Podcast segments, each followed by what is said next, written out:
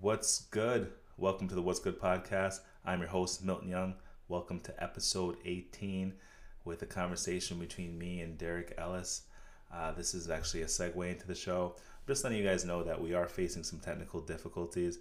If you notice in the two most recent episodes, this one included, um, that I'll be posting, there's some skipping that's happening in the audio. So I wanted to let you guys know um, it's a little distracting. Um, I am aware of it and I am working to resolve it, but please don't let it um, impact your experience too much. We had some great contact. I de- content. I definitely didn't want to scrap the show because of the um, the little skipping that's going on. But uh, just ignore it, and I promise to get that resolved in the future moving forward. But just work with me for a little bit. Like I said, I'm not a pro yet. Still have my white belt. I'm learning the belts, but um, like I said, it didn't really ruin the interviews at all. It's just a little distracting. So, uh, like I said, bear with me and enjoy the show. There it is. What's good? Welcome to the What's Good podcast, and I'm your host, Milton Young, and I'm here with my guest, Derek Ellis. I'm ready to give you a good show. Derek, what's good? Happy to be back, brother. How we doing? Good, good. Happy to have you back, man. This is a busy week for you, right? Fight week, right? Absolutely. I'm pumped. Yeah, I can tell. I can tell. Yep. How's uh how was the training camp?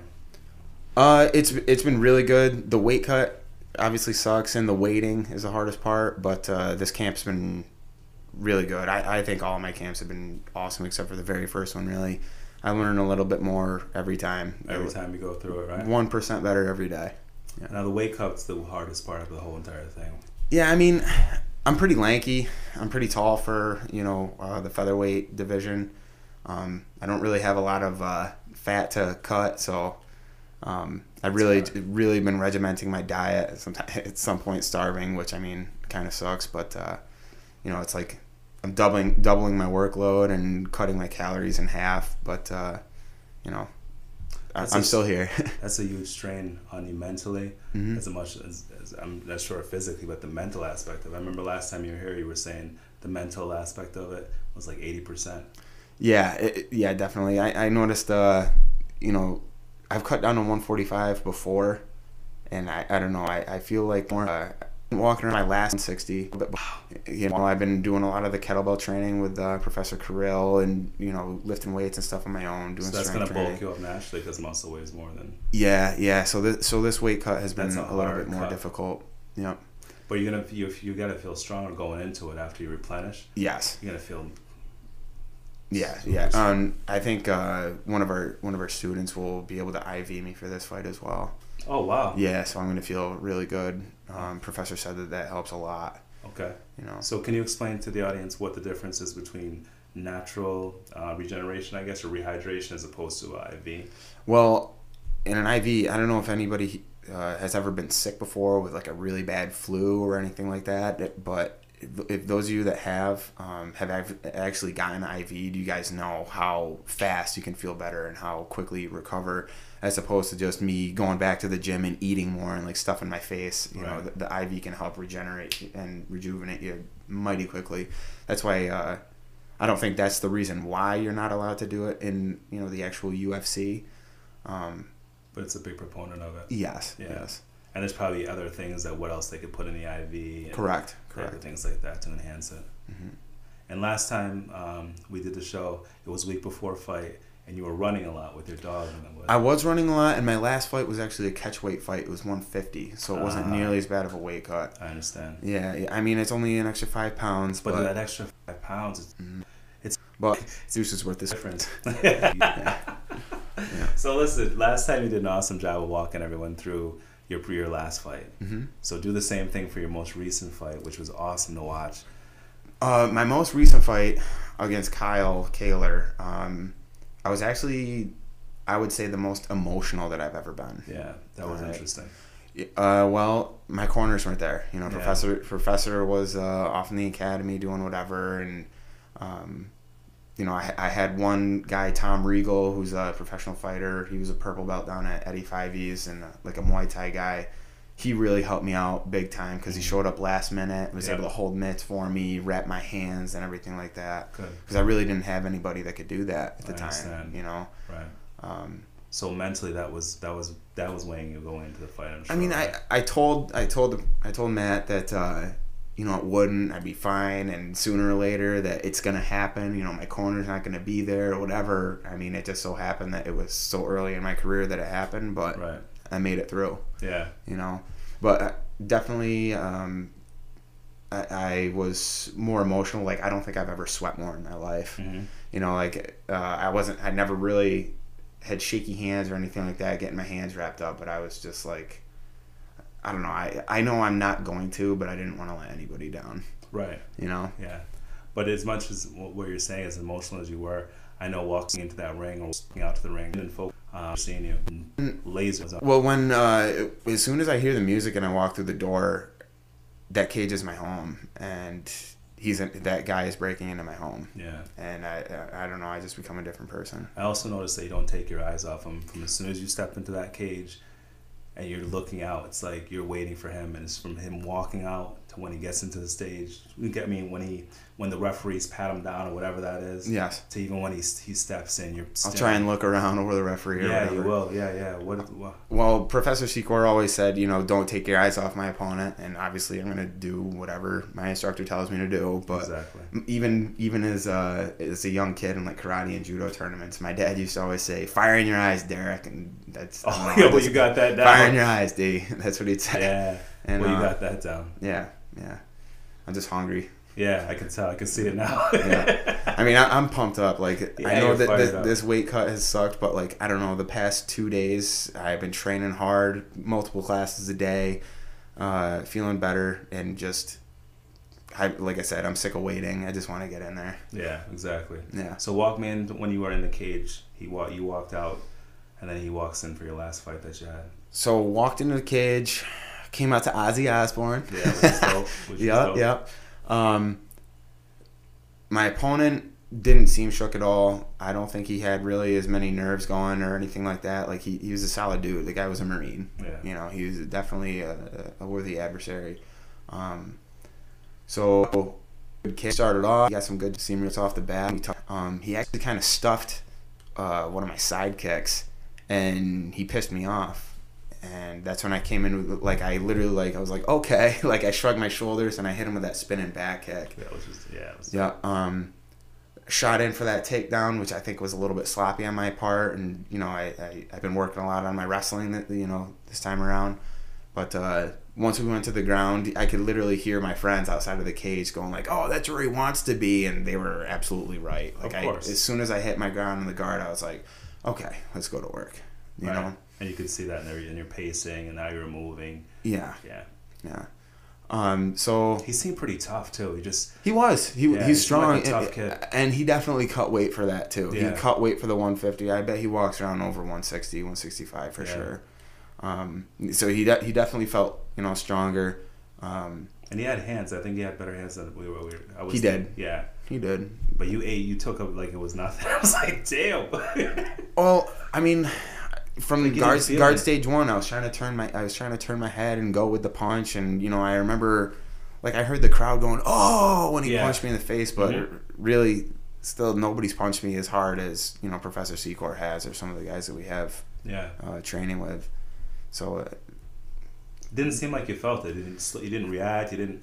Nothing. It wasn't a hit on the chin or nothing. It just looked. You know. yeah, it, yeah, it just looked it and just looked sometimes the way things connect sound a lot louder, harder than they really are. face But it didn't fake. It's not- It didn't back. that big of a yeah. deal. Yeah. So you got onto the ground. I don't remember how how did it end. How that round? You had him on the ground control. So I had one triangle choke attempt. Mm-hmm. which was kind of weird because like even here you heard the announcer on the YouTube uh, video that came out afterwards. He was like flapping his arm around, like kind of like air tapping or whatever, and he ended up like slipping out of it. And then I went for an armbar attempt, which I would have had, and I honestly think it would have possibly even broke if I wasn't up against the cage where I was. Oh wow. Yeah, I hit him with a double ankle sweep. Um, and again, I, I tried going for uh, like I went for a, a front headlock position, tried to go back to a guillotine, but again, the cage was in my way. I wasn't really utilizing that as much as I could have. Mm-hmm. Um, when I went for that last triangle choke attempt, though, he uh, I don't know, he just he just gave it to me. He, he was just walking right into it. Wow. Yeah. I forgot that it didn't make it out of the first round. Yeah, it was a minute and forty three seconds. Okay. one four three. yeah. All right. Yeah, I did forget that. Didn't make it out of the first round. Yeah, you get known for your triangle, man. I love it. Yeah, uh, it it definitely is my favorite submission. I like to set it up. I and but the thing is, is and even at the academy, I, I'm kind of known for it. You are There's- known for it. There's There's, no a couple of guys like you know Yeah. uh, Chris Milo Ivan has really good it. triangles. Yeah. I heard Professor Eddie had uh, really good triangles. Kirill obviously has really good triangles. Uh, Nah. I'm, I'm I just just got the leg. Things you know along. You know what's coming. There's nothing you can do about it.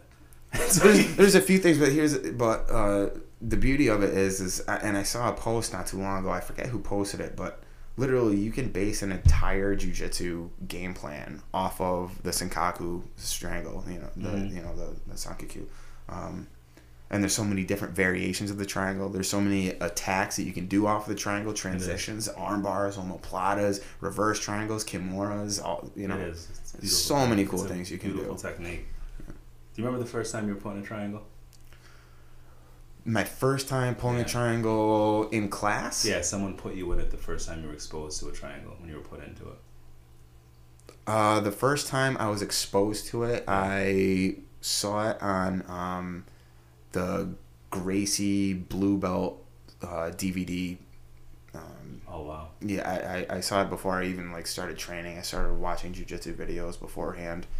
First Um, time I got caught in one, it was terrifying. Mm, I remember the first time I got put to sleep by one. Oh wow. Oh yeah. Tell me that story. Well, it's, a, it's a um, quick one.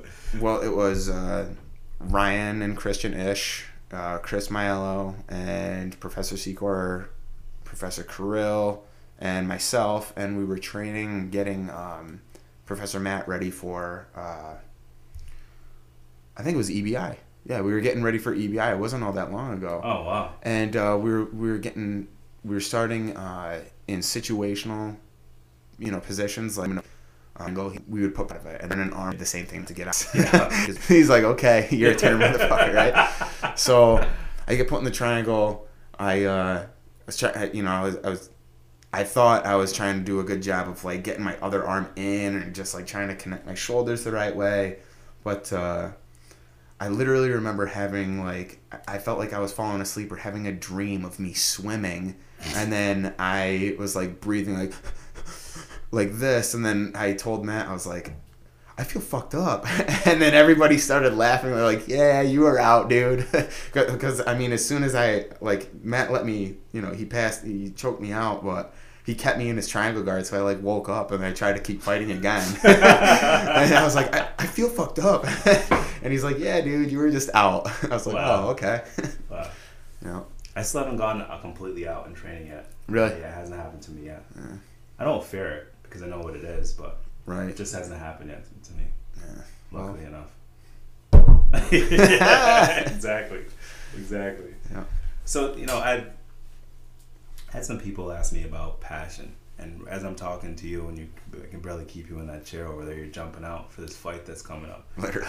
And uh, I think my question to you is, how did you find out that you were so passionate about fighting? And it's not, it's it shouldn't be a simple answer because you would you just started fighting what? How many months ago did you start? A year ago? Uh, 2016 actually was my first time I made a fight, but then I, uh, I, I come down on the ground to this, um, but his jujitsu was just so superior than me, and I just didn't. I, I wanted to know it Yeah. really bad. That You was know your what I mean? first exposure to So, jiu-jitsu. so yep. So I contacted Matt. Actually, actually no, he posted something on Facebook saying that he was going to start doing private lessons. This is before the academy was open up or anything, and then I so I, I took him up on to it, and yep, and he he took me up on it, and uh, I had trained with him for like eight months before the academy opened up. So when did you when did you know? Okay, so before even before that fight, because you've been training martial arts for a long time, when did you know that you were passionate about fighting inside, being inside that gym, being inside that cage? I mean, I just like the uh, like. As far as when did I know I wanted to get into a cage? yeah, that's difficult to say. I mean, I, I had thought I had played around with the idea of it when I was a teenager, even when I, when I had like graduated high school in like 2009. But uh, I just didn't know how to go about it. I know my, my karate and judo instructor at the time, he didn't want me to do it. He actually cornered me for my first one. He said he did not want to do it and that he would never do it again. wow. That's just what, you know. Um, but that fighting instinct, I don't, I've, I've always had as a little kid. How old were you when you started training jiu-jitsu? or training martial arts in general? Uh, when my parents split up, I was an angry little kid, and What age was that? four or five. Wow. Yeah, so I, I've been in karate and uh, jiu- and judo ever since, and uh, And you competed in those? yeah, I, I used to compete internationally in, in karate, but uh, I'd Always, you've always been fighting. I've always been well. That's the thing. The, the karate was cool, but it was like point sparring, and like I used to, I used to crush the point sparring stuff. I, you know, I was always really fast, really lanky. Again, I, you know, I, I knew where to put the where to put the hand, where to put the foot. hmm I would take the penalty shots because I would still punch people in the face. Yeah, right, right, you know, right, right, right. um, I don't know. I, I like I said, I, I I just think it was the next progression for you because as I'm listening to you talk about it, and you, you're getting fired up once again, I think it was just the next, next progression. You know, Yeah. like you already have, you have two, you you have a black belt, and In karate, I have a fourth degree black belt. in judo, I'm a first degree black belt. And then uh, in Brazilian Jiu Jitsu, I have a purple belt. yeah. So when you start ranking up like that, what's the next progression? Is you, you have to apply it, and the, the best place to apply it, the safest place, is in a cage or a ring where it's, there's officials, referees, and Right. it was the next progression for you, obviously. Absolutely. And I mean, I'm not even done. I mean, after I get, because I will get my black belt in Brazilian Jiu Jitsu, That's a guarantee. I want to play around with like Kali. I want to play around with boxing. I want to play around with whatever I can get into just because this is. Uh, th- this is what I like to do. This is my craft. I can't sing and I can't dance, like Right. Rocky said. Yeah. So a lot of people believe that once you get your black belt, you're done with the martial arts, that particular martial arts. Like, you know, once you get your black belt in karate, there's nothing else. Yeah. But that's not how it works. A lot of people, like Matt says, when you get your black belts, it's like that's where you begin. you Right. Um, because now you've mastered all of the, the the fundamentals and the technique to a certain degree. There's But More. yeah, there's always a shorter route. There's always there's always room for improvement. that's right. The biggest room in the world is room for improvement. Yeah. Yeah. So, um, so how did you find that drive to keep pushing? You said fourth degree black belt in karate. Well, I was running the school at the time, and I actually had a goal. I wanted to be one of the youngest, uh, what's called a shihan, is a teacher of senseis. I wanted to be one of the youngest shihans around here, but a legitimate one. You know what I mean? Because ninety percent of karate schools around that are, you know, that are out now, I think, are shit. I, I might get some negative feedback from that or whatever, but if anybody wants to contest it, I'd be more than happy to sit down and talk with them. Yeah. You know, there's uh, if if what you're learning doesn't adapt, then your school will die. It's true. Mhm. Yeah, adapt or die. Right, That's the truth of it. right.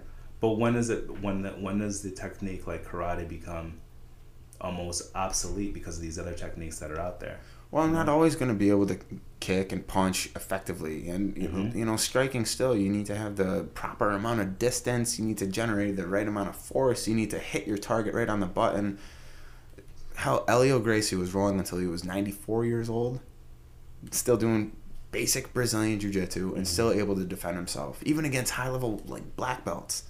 You know what I mean? Right. I'm, I'm not going to be able to punch and you know kick somebody in the head when I'm 70 years old, but guess Right. what? I can still choke you the fuck out. Yeah, you're right. It's it's a it's a proven fact Right. with jujitsu. Right. I think it's a superior art form, to be honest.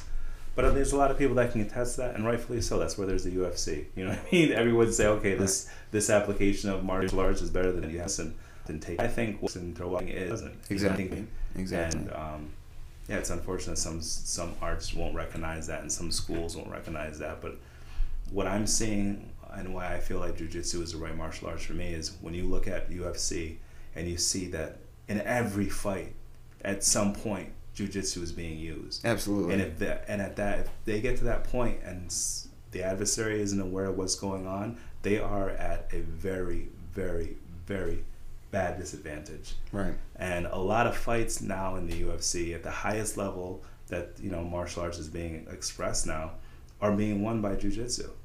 Khabib and Conor. Exactly. Boom. That's all you. That's really all needs, and that's striking. um, I mean, the highest level striking. Conor McGregor is arguably one of the best strikers. No argument there. He is one of the best strikers in the UFC Mhm. by far, hands down. And he got manhandled, That's right. and that's because of what jujitsu is. It's distance management, but even at the more highest so. level. Yes. Yeah, at the highest level, and uh, that was an interesting. That was an interesting fight to see, and I think it did a tremendous amount for grapplers.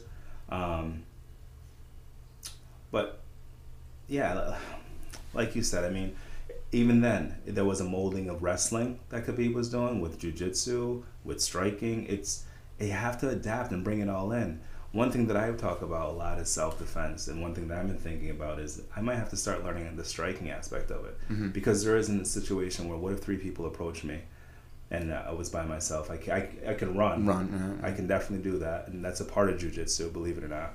Um, but is if I was against probably one of your most effective weapons as far as self defense goes. You, you've got the most range with it. Yep. You're using the most powerful part of your body. Yeah. Plus, they're vicious. I don't know if you've ever kicked anybody, but I've it- been kicked, and that ki- it just- hurts. it's it's such a bigger, longer muscle. Oh yeah. Oh my goodness, yeah, it hurts. I've been kicked to the point where I cannot like it sucks walking afterwards for days.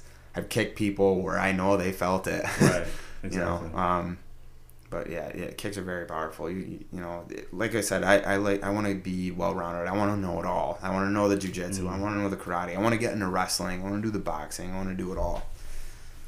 You know, one thing, the only other time I really see you this fired up and this excited, if I'm being honest, is when I see you working with the kids that you work with at the gym. Oh yeah, You get super fired up about that, and they're so into you and what you're teaching them. They're just dialed in. Yeah. And a lot of those kids, I feel like if, when they're on the mat, they're not like that. I uh, it- even, even even yesterday, Matt said that you're a born teacher, man. Yeah. And you know, because I really want to step start stepping up and you know getting more involved in the kids program, doing even more with that. Um, what do you think jujitsu does for some of these kids that you're working with? it You know? saves their lives. It instills so much confidence in them. If I was doing the the system of jujitsu that we have now, and even with not even just the techniques that I learn, but the men the mentality, the the, the life lessons and everything that I learn ho- over at uh, over at MSBJJ is, is it's second to none. Plus, course. this level, you better battery. I mean, anybody who's going to be going to the Cage Wars fight, you will see it. Wait Oh, until yeah. you see all those MSBJJ yeah, shirts. oh, yeah, you guys are gonna see those flooded. Actually, um, that well, since we're on the topic of that right now, I know Professor's going to be saying something, but I'd like to say something on here. Um, anybody who has one of those tap out leukemia for Angelica shirts, if you have one of those, wear it to my fight, please. That's what I'll be walking out in, and uh, you know, just to just to help out one of our teammates in his time of need with his daughter. You know, we, we love all of our teammates so very much. We're a huge family, and uh, that and I really want to bring awareness to this. So if all you guys could wear your, you know, uh, tap out leukemia for Angelica shirts, I'd appreciate it. Uh, thank you. Yeah. Thank you. Yeah, I'll do something out. Um, yeah, I'll do. That's gonna get out. Hell yeah, hell yeah. and I'll post it when when I'm. I'll put it in the subject of the uh, of the podcast because that's very powerful. What's what's going on with that? Right. I'm glad you mentioned that. Um, yeah. So getting back to the, this kids program. How long you been, how long have you been teaching? I've been teaching kids uh, since I was about 18 or 19 years old. So I would say about uh, nine years now. And that's a passion for you, obviously. Absolutely. Because you see the impact it has on the kids, and maybe because of the impact it had on you, because you said you were what you I don't know what word you used exactly.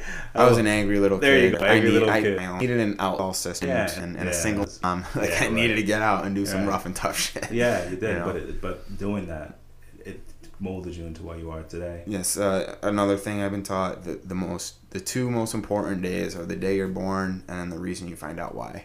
Uh, And this is why. yeah, I, I feel uh, you know me teaching, me fighting, me doing all this stuff, and I, I mean I've, I've got a lot of other other things in the works too, cooking. I got a lot of I like to have options. Um, options are a nice thing. yeah, it, so I, I know I know why I'm here. I just got to keep on working my plan and planning my work. It's a championship fight. This fight. Yes. So did that add any pressure to you? No.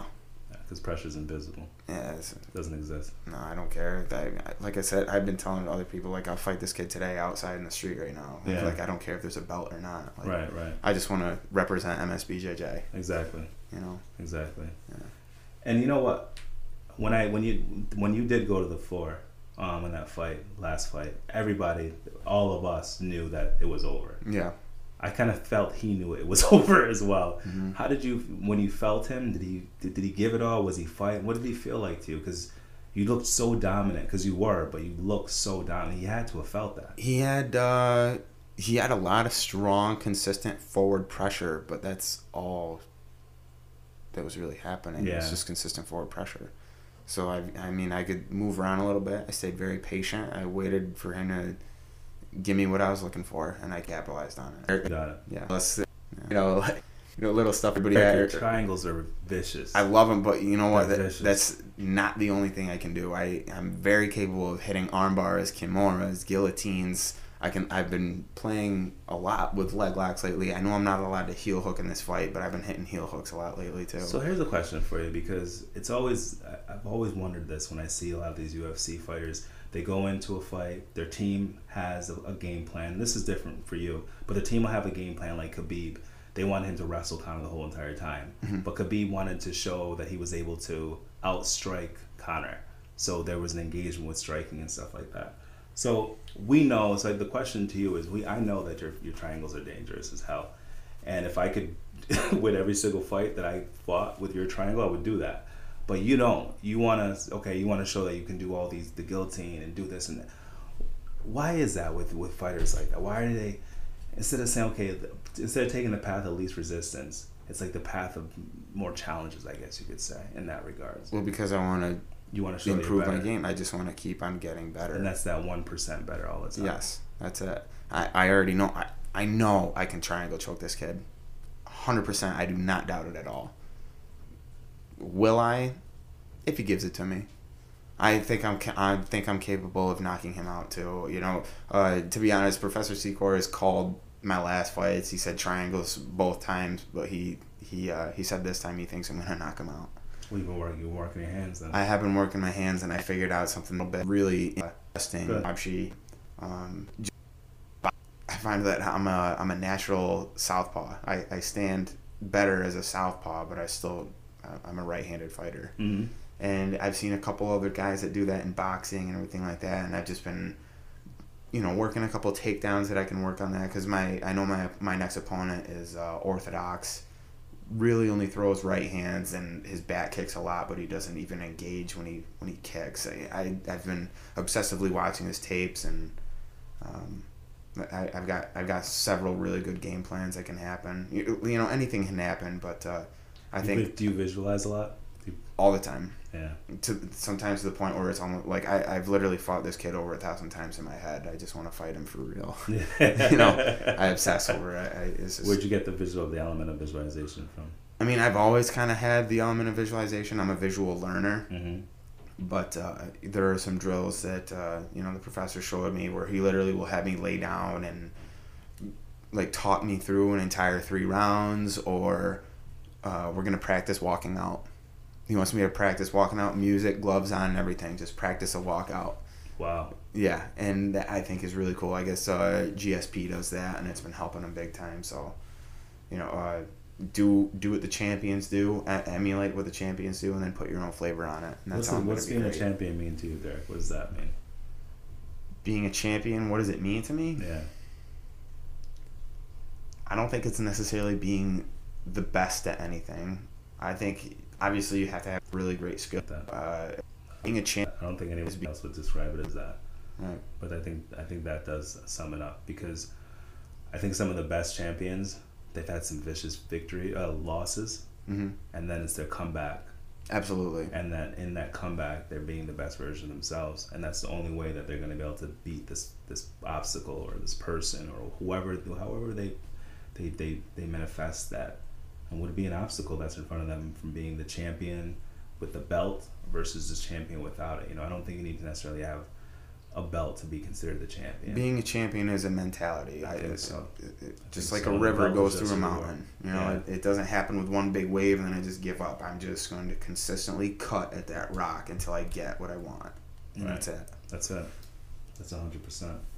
No, and that's and that's that's huge because I, I watch a lot of UFC and I'm getting a little disappointed with what the UFC is showing as a champion. You know what I mean? What you, the type of behavior you have to display and Mhm. the way you have to carry yourself. I don't agree with that at all. And it's good to have someone like you on the show that's coming up that is going to be a champion, that is going to after this weekend will be the champion, but because of what you emulate, you know. And I see how you interact with the kids, and I see what you're instilling in them. that's that's what you want a champion to be. You know, I see how dedicated you are to the sport, to making the sport better, to growing, and the way you represent it, the way you walk around. Um, the UFC, it's got this WWE feel coming in where you got to be an animal running around screaming obnoxious rude mean i don't see you doing any of that It sells tickets. I don't care about selling tickets. And like I said, It's I don't amazing. care if anybody shows up to this. I would Yeah. them outside. And obviously, I can do that. You know, Secor can do that, and you know some of our other fighters. But I, I, uh, I want to help grow the school and just give back right. to everybody that's helped me out so much. and if you're and it's all of us who love seeing you in there especially your students you Yeah. know?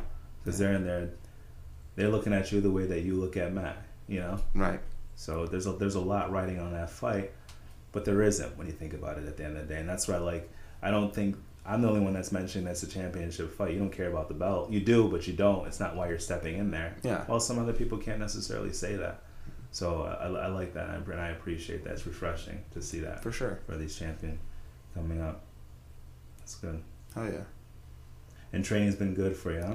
Training's been really good. Um, honestly, I, I did something like a, couple weeks ago right? I, don't know, I fucked up my rib somehow. I feel like there was been like cartilage out of it. You know, Mhm. I, I haven't been sleeping right on it, but uh, I've been training through it. And like I said, the, pa- the past couple of days, I haven't really felt it. I've been training really good. I, I feel solid.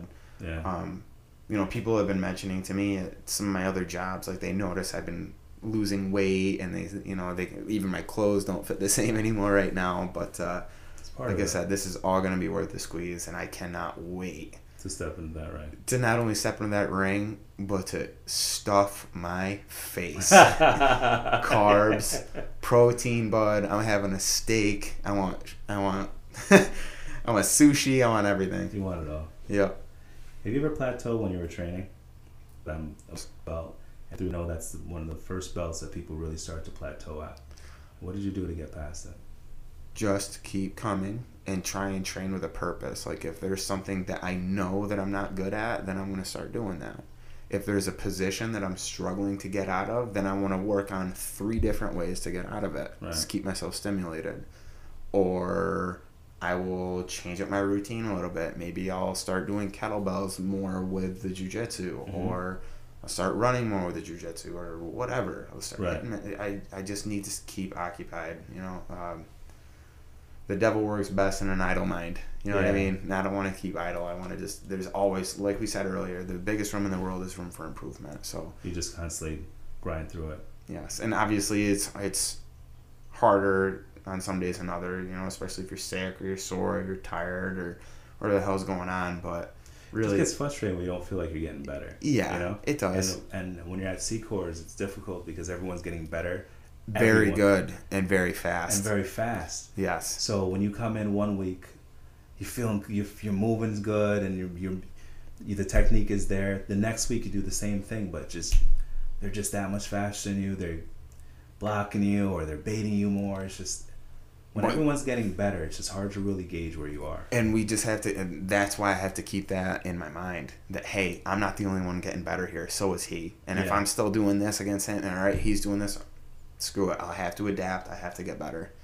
And it's, you either get busy living or you get busy dying. It's true. It's You know? definitely fine train. Right. I'm just realizing that my timing is off. I think they call it ring rust or mat rust, whatever you want to call it. But my, I think the biggest thing with me is my timing is off. And when t- your timing is off, that's almost not everything in jujitsu, but it's a good 25% of it. Mhm. You know what I mean? If your timing is not there, you're not going to be able to catch someone and you will get caught. So that's just something that, like you said, you just got to work through it.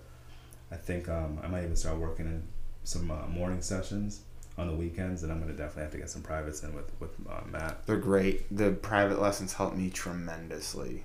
Tremendously. Because that one on one is like almost like three classes, right? Well, it's one on one, but you you bring your own uke. Okay. You know, you, ha- you have to have an uke. I remember I was doing like when Matt first started doing privates. Uh, it was just me and him for a little bit, and then, you know, there were some things that he wasn't able to see. So Ryan Ish was my first uke when I was doing privates, and uh, And a uke is just a body that you can. In uke technically in Japanese it means a receiver. Oh, okay. They're receiving the technique. Okay. All right. Um, there, there's a tori and an uke as, as far as all judo, jiu-jitsu, all those combat sports go. The tori is the attacker. The uke is the receiver. Oh, I get it. I didn't know that. Mhm. All right. yes, I'm definitely going to be doing some privates. And that Naga coming up in March is tempting, but I just know I know better. I either want to compete in that because it'd be the first jiu-jitsu competition I've done in a while since I think one of the grappling industries tournament that I did. Mm-hmm.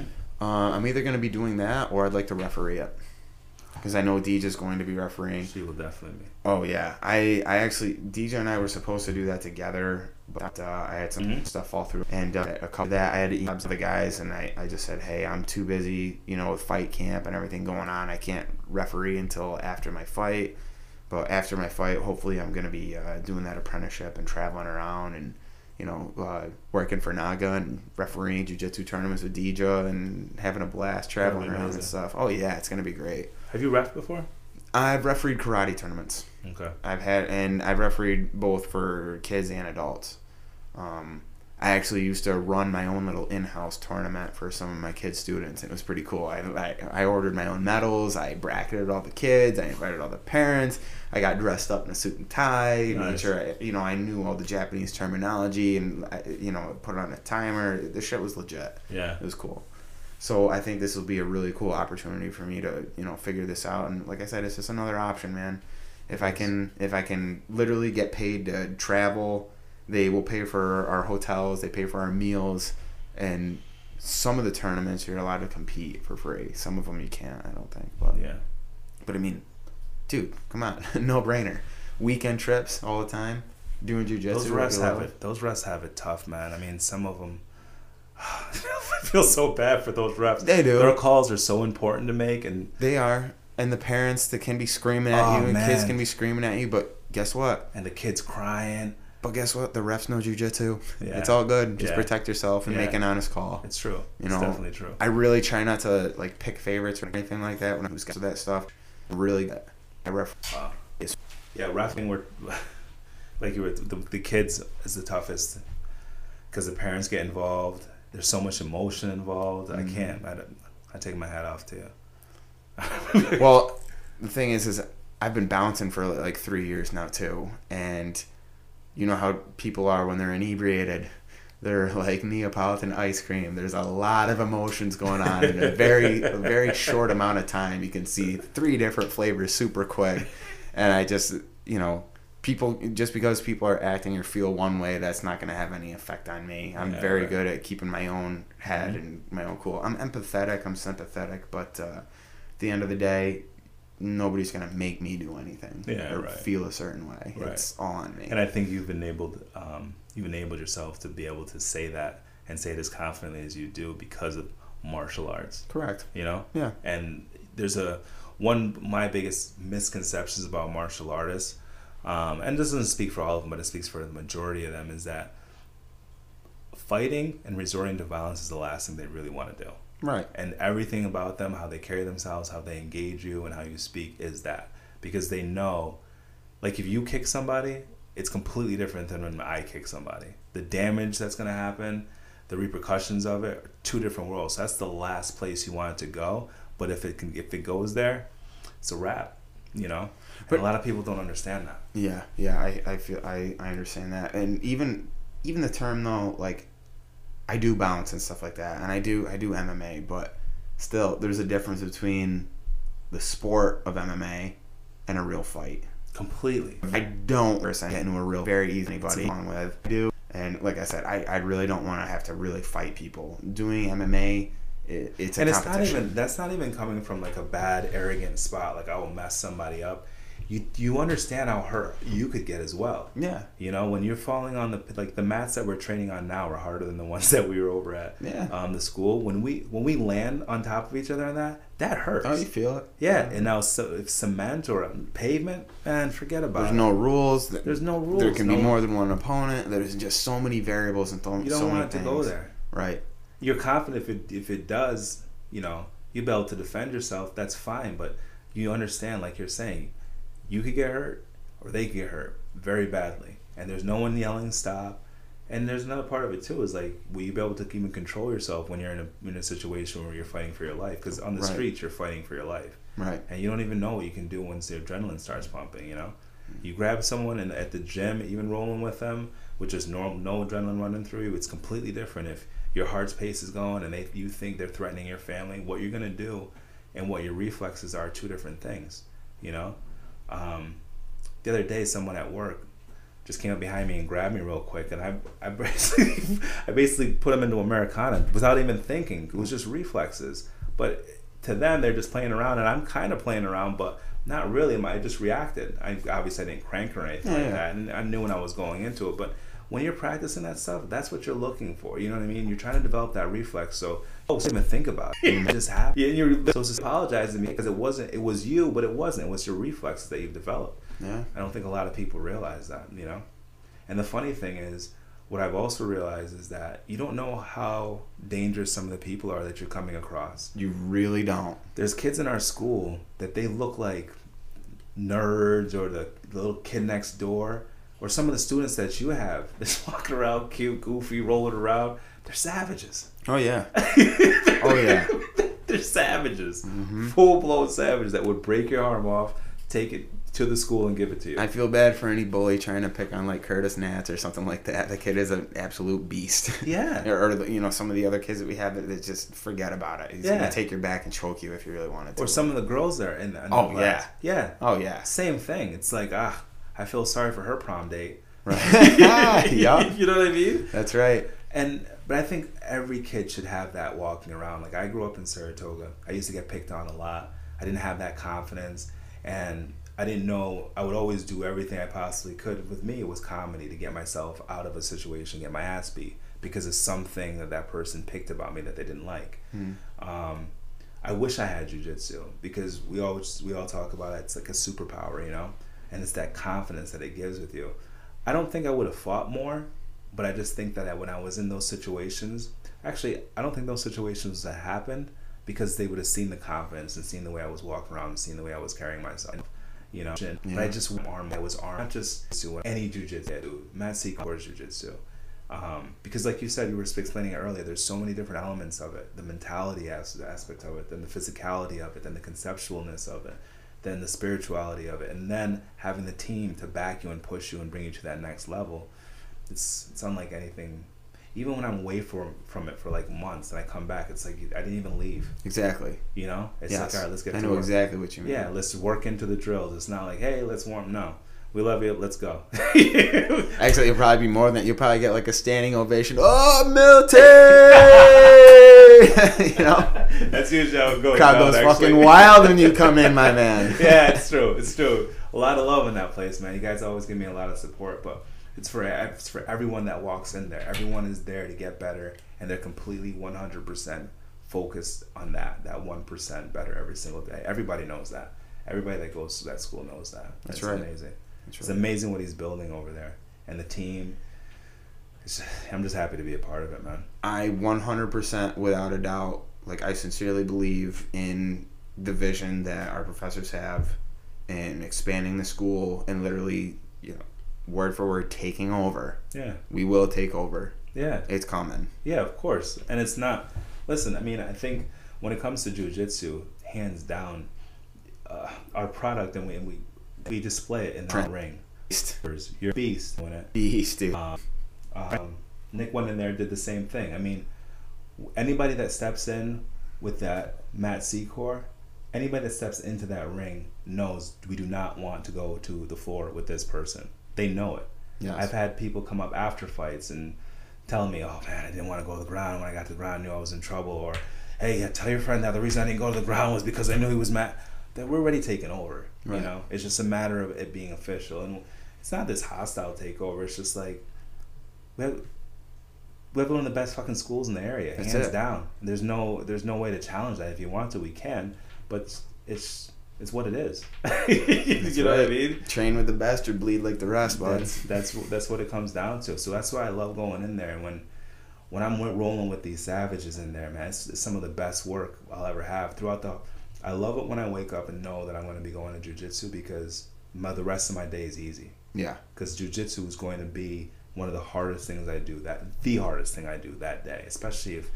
One of you, if you're there, or Nick's there, or Will's there, or man, or Deja, I know I'm getting worked, you know, and I want that. I want that good work Yeah. and hopefully Professor doesn't get his hands on me because that's work. No, you want you want him to You get do, his hands you on do. you. You It's gotta, true. You got to take that medicine. Yeah, you do, and it is medicine. And every time you roll with him, you're like, oh my, that's that's high, that's high, high, high level. You Mhm. know, there's times where I roll with him, and you know how we, you got into that where you had like just every class you come in, you just feel great. But today- You hit one of those days. catching Really it's good. really good. You're breathing, Yeah. you got your wind. You know, you look up at the clock, you do 10 minute rounds all night, right? Mhm. Then Professor grabs you. All of a sudden, your sweeps aren't working Wait till anymore. wait till strikes are involved. Oh, we- yeah. Oh my gosh! Been punched in the liver while he's got me inside control, and it is the most miserable shit And people, ever. You know, the first time I saw him sparring with someone, I thought, and I'm saying this so when other people come in, they don't make this mistake. And I said, that's not right that he's hitting that dude that hard. you know what I mean? Oh, he's sparring with him too hard. That's what I was thinking because it was an untrained eye. I didn't know what that guy was looking at. But you said it today, and I mean, I later found out. I mean, I, I got humbled, but you said it today. No one's ever hit me as hard as Professor, and that's why he's working people that hard when he spars with them. Yeah, I know nobody at the amateur level is going to hit me like Professor Exactly. Matt does. He's professional. He's a He's- lot bigger than me. His Yeah. skill is way up there. Like and he's preparing you when he's when he- Absolutely. and I didn't know that when I first saw it. And he was working these guys, working these guys, working these guys, and I'm like, man, that just seems like a little too much. But then they all came back and they said, you know, it's the hardest I've ever been hit. And he's preparing me for when I step into the ring and this person hits me for as hard as they can, and it's not even close to what he's hitting me. It's with. just the well, the first time I ever got told that, and like literally that came out of uh, Matt's mouth.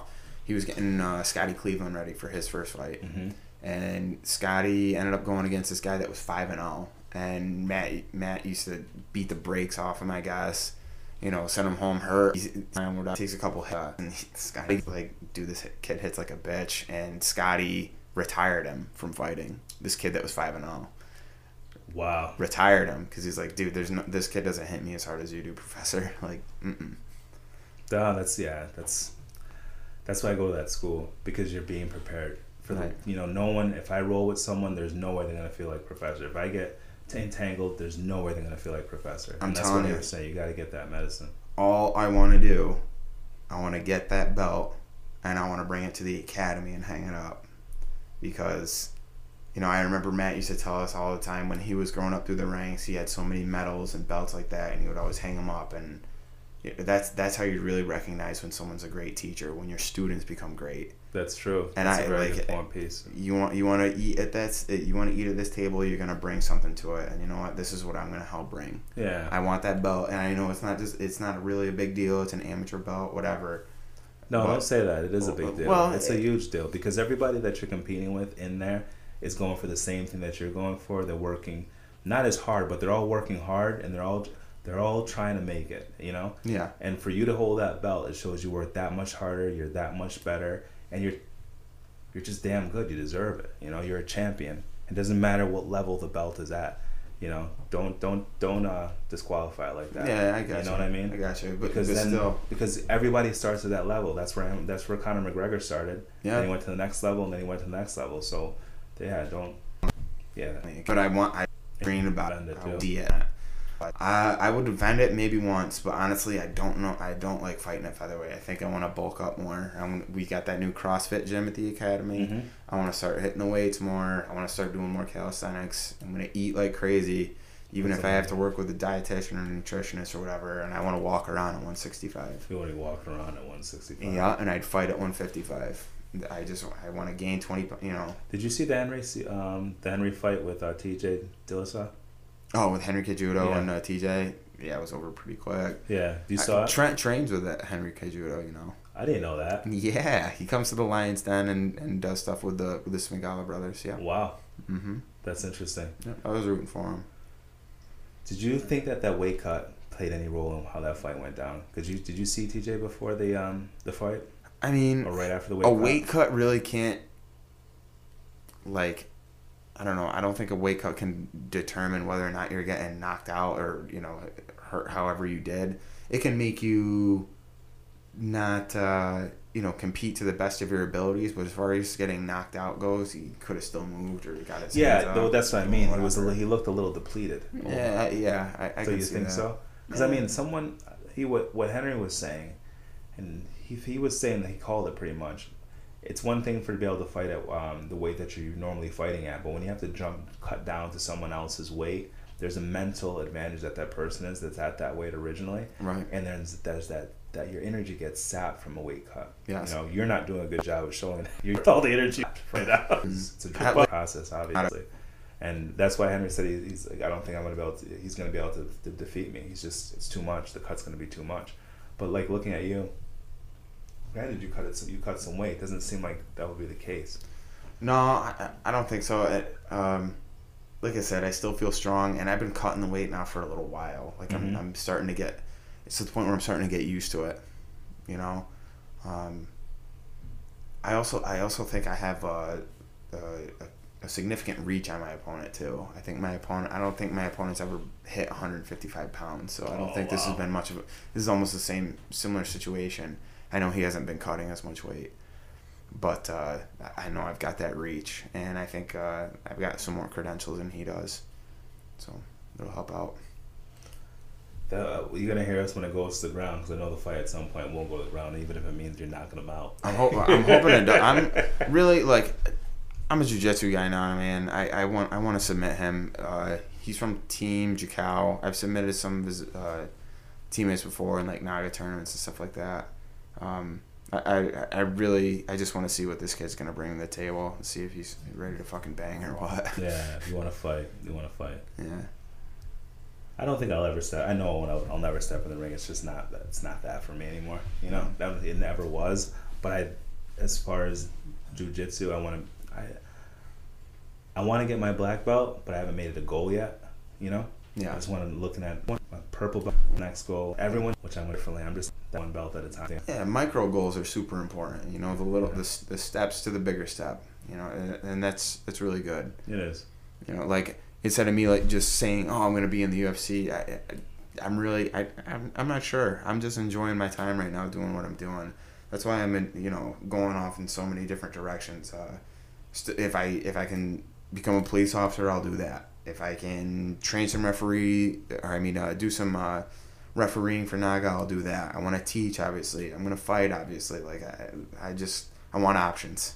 Uh, You know what I mean? options are a beautiful thing. Yes, they are. Conor McGregor said it, and I agree with them. Options are a beautiful thing to have. Yes. They really are.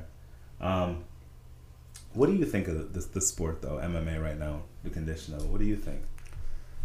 Uh, the condition on it, I, Yeah. I think uh, I think you hit it, like you know, you, you hit it right on the head earlier, saying how it's starting to become a little bit more like the WWE. Mm. Um, obviously, there's going to be trash talk, and people are going to sell tickets and stuff like that. And there's a lot of different, you know, arguments saying, well, you know, these guys are lions, and lions don't have to be humble. You know, they really don't. Yeah, I you know but i don't know I, I i just i just like to see like that Conor and khabib fight for example i'm going back to this Conor is a businessman khabib is a fighter i like the fighters Yeah, you know what i mean I know exactly. i i. I, I like the fighters and the g versus khabib Tennessee. Yeah. that'll be an interesting fight if it does. yes Um, yeah, that's a good. That's a good. Uh, i'd be pulling for gsp I think GSP is going to take that. I think GSP is just he's too well rounded, he's too smart, um, and I think he's you know how Khabib was Conor McGregor's um, kryptonite. yes I think GSP is Khabib's kryptonite because Khabib is a superior grappler, but I mean, say he say he's an A plus plus plus grappler. well he's a superior sambo sambo guy and a wrestler khabib is i mean um GSP. Uh, GSP is in the Danaher Death Squad. That's what I'm saying. His jiu-jitsu is awesome. Plus his wrestling is His good. wrestling is His- awesome. His Kyokushinkai karate is awesome. Like he he knows what's up. I think it'll be a. I don't think it's going to be one-sided at all. Not even not like the Conor McGregor fight at all. yeah, I think be- I think that would be a great fight, and that's that's what I like to see. I like to see really two good warriors step you know, in there. test their freaking metal. You know, And that's exactly that's what I'm, and I wish that they would put more energy into those type of fights and those dis- displays of talents and those type of matchups in terms of attributes and skill sets, Mhm. as opposed to who's gonna talk the most crap about the next one or what looks looks the best on paper. You know, yeah, because I mean now when you look at when you look at the UFC, you, me, that practice jiu- uh, jujitsu, that's some of the best technique you'll ever see. Because those are the guys you're executing on the highest, most efficient, uh, you know. Like when you, um, just the transitions and how they're doing, they're, they're moving in and out of things. It's it's just getting better and better and better. Even this fight that's coming up with um, Israel versus uh, Silva, hmm I can't wait to see that fight. Yeah. I cannot wait to see that fight because Silva is, is tremendous when it comes to jujitsu. I know Israel. I, I I think he has a little bit. I don't. He's probably like a blue belt or maybe even a purple. But Silva is Silva's definitely black. Yeah. His striking is phenomenal. But there's age. He's got those teep kicks. Oh my gosh, he's, I love watching him fight. But I don't think I don't think Israel. I don't I don't think he's going to be a problem for Israel. Mm. I, I think it's it's it's kind of messed up that they set him up for this type of fight. It sound it's one of those things where I'm saying again, it sounds good on paper. Styles make fights, bud. They do, they do. But I mean, imagine I- Allen Iverson going against uh, Jordan. That's a good matchup. But when Jordan's seventy and Iverson's thirty three, you know what I mean? That's kind of what they're doing to him this time. But I still think it's going to be a good fight. I just like I said, I don't think he's a match for Israel. Israel is the 3.0 of what striking is. I mean, Yeah. you've seen him. He's on a different level. He's almost like that Michael Venom page or whatever. Yeah, He's exactly. just slick. Super slick. Timing, precision, it's it's there. If anybody's on the on the fence about watching this weekend's UFC, I'm after your fight. I'm racing home to come see it. Oh hell yeah! I don't blame you. I don't blame. You. I'm, That's we're after getting your hotels. I'm getting I'm getting a hotel room. Oh yeah, so you're doing it right. Yeah. But anyway, that's going to be a phenomenal display, and I think Israel is the future of striking in the UFC. Mm-hmm. Um, I don't know, like I said, I don't know how his groundwork is. It looks like it's decent enough to get him out of trouble. But the game's, you know, You will get. you, you will get exposed to jujitsu. It's it's I can't, I can't I can't explain it. I sure did. Have you seen one fight on in UFC that doesn't involve jujitsu? Even, the high, No, and I mean there are the people that you know I, I see like some the of the heavyweights, super heavyweights. you see some of the people go stand them up, stand them up. Yeah. why don't you just watch K1 kickboxing? That's Exactly. all stand up. You know, it's all knockouts, all of it. They're all standing up the entire time. They can't grapple. That's the you know, and that's the other thing about where UFC is right now. Unfortunately, there are a lot of those people that you just said, the stand them up, stand them up. But there are also are a lot of people now that know the technique, so they begin they appreciate it on a different level, which I'm happy about. Yeah. You know, like the jiu-jitsu is growing at a very at an alarming rate. So more people are becoming educated what's going on, but you still have those guys that have no idea and they're like stand them up, stand up. You're seeing some sweet transitions. We're watching like, oh my god, you see that? And these people are like stand them up. They're not fighting. They're not doing anything. That's that comes with part of sport. Strike, striking people like literally anybody can knock somebody else out. You ball your fist up, swing them, hit them in the head.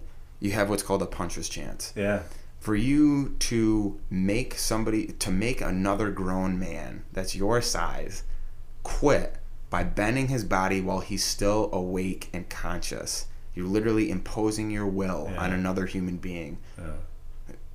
How, like what better way to win is there than that? Like I made you quit in front of yeah, possibly even break your limb. yeah. It's so true. Yeah. It's so true, and it's a powerful thing to be able to take that, you know. And that's when that's another part. Like when I'm in a situation, I know that physically no one's gonna be able to make me quit. You know, if I'm out in the streets walking around and I get into a situation, that drive that they instill in us on that mat when we're in there and we're training, we're rolling with savages like you. Quit is not a part of the denominator. You know what I mean? It's not up the. Um, it's just you can't. It's not even an option. You know Yeah. and a lot of people don't know what that's like and i don't think finding out on the streets is a place to find out No. you know i remember the first time i was rolling with deja she's a savage she's a, she's a She savage is. Yes, she is. you know what i mean and i'm like imagine if imagine that imagine if we were on the streets and i thought oh yeah, i'm gonna i'm gonna show her that would be embarrassing to get I my would love to see DJ just screw up some full grown man that hit, that doesn't have any training or whatever. yeah I remember the first time I hit when I was bouncing at DJs and I, I hit a mounted triangle on somebody on the, on the sidewalk out front. he had no idea what the hell was going on. The- this guy, hammered drunk, wouldn't let him in because he, he just he couldn't walk up the stairs. He starts fighting with another bouncer, and the, the other bouncer goes, "Derek, you can have at it." I was like, "All right." I outside tripped him, put him in a, put him in the mount, slid over, got him in a mounted triangle, and I just remember him going, didn't know what's going on. Uh, literally, some people have no clue. It's terrifying. A lot of people don't know what that is. The first time Chad, uh, not Chad, uh, Pat Chard put me into a triangle. I didn't know what he was doing. I'm like, all right, yeah, okay, whoa, whoa, whoa. And I just start tapping. Yeah. You know, it's terrifying. It really is. To be choked out by a man's legs is You terrifying. get the wow for a lot of different reasons. Mm-hmm. Yeah, for a lot of different reasons. Yeah. So besides DJ, you rolled. Yeah, you, I mean, you rolled with many females. Uh, really. a couple. I mean, there's Telly. Tally's a savage. you I Yeah. want to have her on the podcast. She's a savage. She is good wrestler, good, uh, good motivator. Uh, Why do you think a lot of females aren't are just not involved in jujitsu? It doesn't seem like the physicality of it? They're just not as comfortable. yeah, with the guys getting in between their legs and Yeah, I mean, but then again, Yeah, on there's top of 'em. yeah, yeah, it's it's not a comfortable situation. There's guys that are uncomfortable with that type of situation. right. But it's disappointing because I feel like jujitsu, especially with the guys getting in between their legs, that's where women are going to get in trouble in, in a lot of situations. You know what I mean? Yeah. Well, the, we're, we are getting some more girls though in in in uh, the academy. Like we, uh, the Nats' mother signed up Nicole. Mm-hmm. Um, you know, I, I'm gonna try and push for my like my sisters to come in Yeah. because I really, you know, the girls have to know it. As a matter of fact, I think they should know it just as much as the guys do. Of course, if not more. I really feel that way. I think that women and children, especially, should know self defense Mm-hmm. because you just carry yourself differently, and maybe that two percent difference in self confidence will walk someone out and see. And you talk to them, they see and maintain eye contact. And jujitsu, as I watch these kids grow and they're getting older, I'm coming in and seeing some of these kids. They just change, and for me, sometimes I'll go a long period of not being in the gym, and I come back, and this kid's staying in front of me. It's a completely different person. Yeah. You know, their shoulders are their their shoulders are square. They look you dead in the eyes. They're just looking right at you, and they're respectful. They're playful. I mean, yeah, they, they love playing around, but they're super respectful. Yeah. They follow the rules, and they could just tell they have like they have direction, and they have they're happy to be to be training. You know, Mm-hmm. and whenever I walk in, like when I walk into your class, kids are just having a ball, like just super focused in the technique, and you can see the mental jujitsu and you see the verbal jujitsu, just how they're engaging even with you and some of the stuff that you're just reiterating. And it's, it's powerful stuff. Yeah. It's powerful stuff. Any of your kids that are training with you now say they want to aspire to be a fighter or anything? Curtis. Yeah. You Mhm. think he'll do it? I think he will. Curtis actually just started the wrestling team. He's smashing kids and uh, and that. He used to always do karate tournaments like I did. Be a rough and tough kid. What about the parents that have kids that are wrestling and are worried that, you know, because they're wrestling um, and jujitsu is the complete opposite of the whole being on your back thing for wrestling and being on your back for jujitsu? Grappling is grappling. It's just uh, the the only thing that changes is the rules. Exactly. The rules and maybe the uniform, but um, I, I I think really the jujitsu is only going to help everything else get better. Like jujitsu even helped my striking get better. Jujitsu helped you. How'd that happen? How'd that? I figured out different timings. You know, I, I just jujitsu person I kick or run things, and it and you know puts my hips behind things, and I actually am able to hit a little bit harder and faster. I feel. Um, just the conceptual views that we have behind jujitsu, always having base, not doing something you know silly or fancy. Mm-hmm. It's just Just those basic things that you're taking Yes. and applying them to, yeah. Yes. When you're good, anything can be your teacher. I remember my uh, my old karate instructor. He used to teach a method of punching, and what he would do. You know, you ever heard the story about like Albert Einstein? How he used to teach quantum physics, even using things like objects like balloons and stuff like that.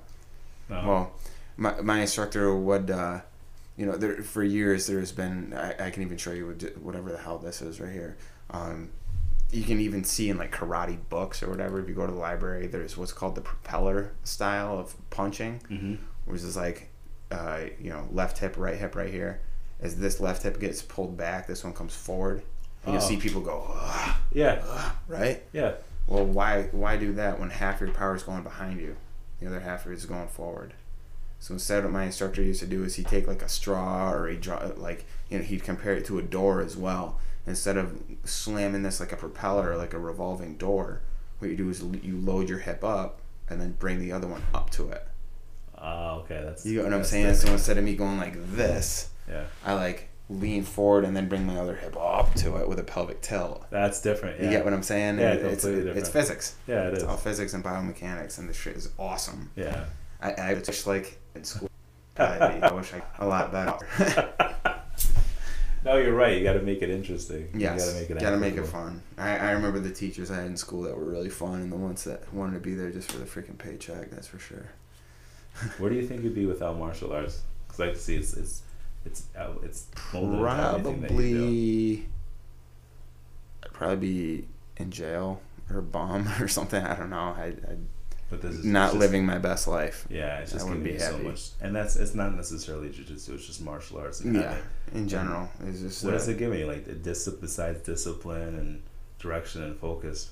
discipline, direction, focus, something to do. Again, you know, when I'm idle, that's when I can get in trouble. I like to I like to stay busy.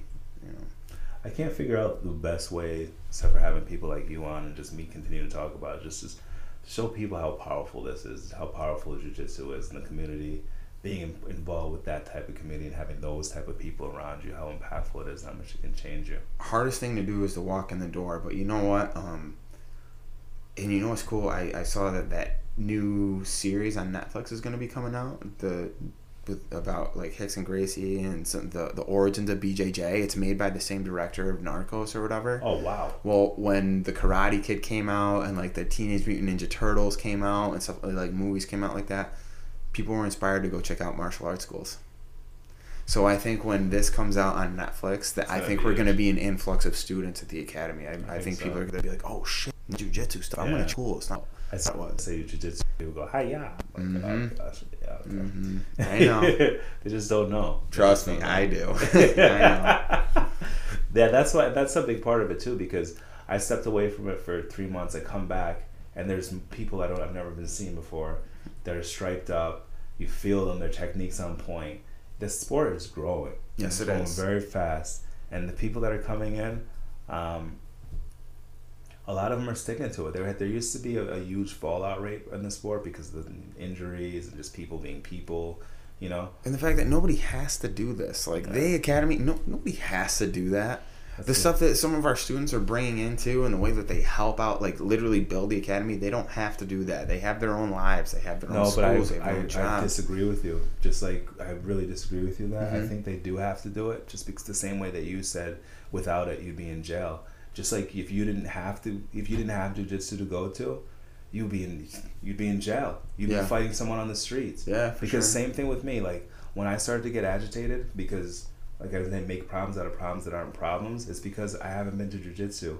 I haven't worked all that extra energy that I have inside me pent, pent up. I think the people that are building that school or helping promote it or going and getting in a ring so they can bring back a belt to stick up on the wall, they need that school It gives them direction. It's a home and the people that they meet. You know, some of the people that I've interacted with in that school in the last two years, you changing the street, changing on the morning station, living, you know, in uh, Harbor Hill, and I called you. You oh i got you no quiet. I, I couldn't even say it fast enough in the mic, Yeah. and I don't doubt it for one second. yeah And there's not there's people we'll be are- tire frying there bud yeah, oh, I know, no question. And um, there's people listening to this right now that don't have that type of support system in their life, and that's just one person. If I would have said that in front of the whole school, every single person in the school would have answered the same way. oh yeah i would have called up more people from the school too Yeah, Like, that's how go. that's how that's how it should be, and I just can't emphasize. And I hope I hope the podcast is doing a good enough job of getting that type of message out as to what jujitsu is and how important it is to people. it's a lifestyle It is, and people are building that school because they need it. If it wasn't there, man, the friendships that have been formed, I wouldn't even I wouldn't even know. Like I, I, I wouldn't know Will. I wouldn't know DJ. I wouldn't know you. It's like that would suck. We need that place. Yeah. Yeah. you know what I mean? We really do. But it is all extracurricular. Like It all is. these people are taking like they have all lives of their own. Yeah. They got so much stuff going on, but all these these people that they're just all so passionate and they all they know what the fuck is up. They do. That's it. They they, They just do. know what's up. They know the real the value of friendship. of and- friendship and you know what really is important in this Yeah, world. it's true. Yeah. It's true. And we play a big role in that too, and you're building that and I hope we build it to where your students have students, you know, Yes. because that's where I see it. When I see some of the students looking at you and they're looking up at their repeat coach or you know you get from their parents because you don't play such a different role in their lives, you know, and if you play such a big role in development, you know, right, and it's it's it's it's awesome to see the connection they have. And I'm, I'm fired up to see you fight um, on Saturday. I'm super excited about it. I'm happy that I was able to get you on the show before. Um, it's going to be great. I'm going to be beyond happy to have you on the show when you're champion. You're champ now, but a champion with the belt. Uh, I can't wait to see that belt hanging up on in the in the school because Oh, yeah. you're bringing it home. I know you are. There's no I am bringing there. I'm bringing that belt back to the Yeah. academy. There's no ifs, ands, or buts. I know he has not been working harder than me. He does not have a better training camp than I do. He does not have the same support system that I do. Yeah, It's just and we're all gonna be there. You're gonna be hearing us screaming. I can't wait to can't wait to make it happen. hell yeah. All right, time to time to wrap this thing up. Um, do you have any shout outs you want to give? Uh, obviously, shout out to everybody in MSBJJ. I'd like to really thank again my parents, my sisters, um, my nana. Uh, you know, I know she passed away in August, but uh, really big shout out to you. Love and miss you dearly. Um, all my coworkers at uh, at the hospital and everything for you know giving me another weekend off to go fight and do all this stuff, right? And you know supporting me. My students, I love you guys all very much, and I want to do nothing but to make you guys proud. Yeah, I like that. I like that. Um, that's can't finish it. Yeah. No problem. All right, thank you for a good show. Uh, that's it. Oh yeah. Thanks, bud. No problem.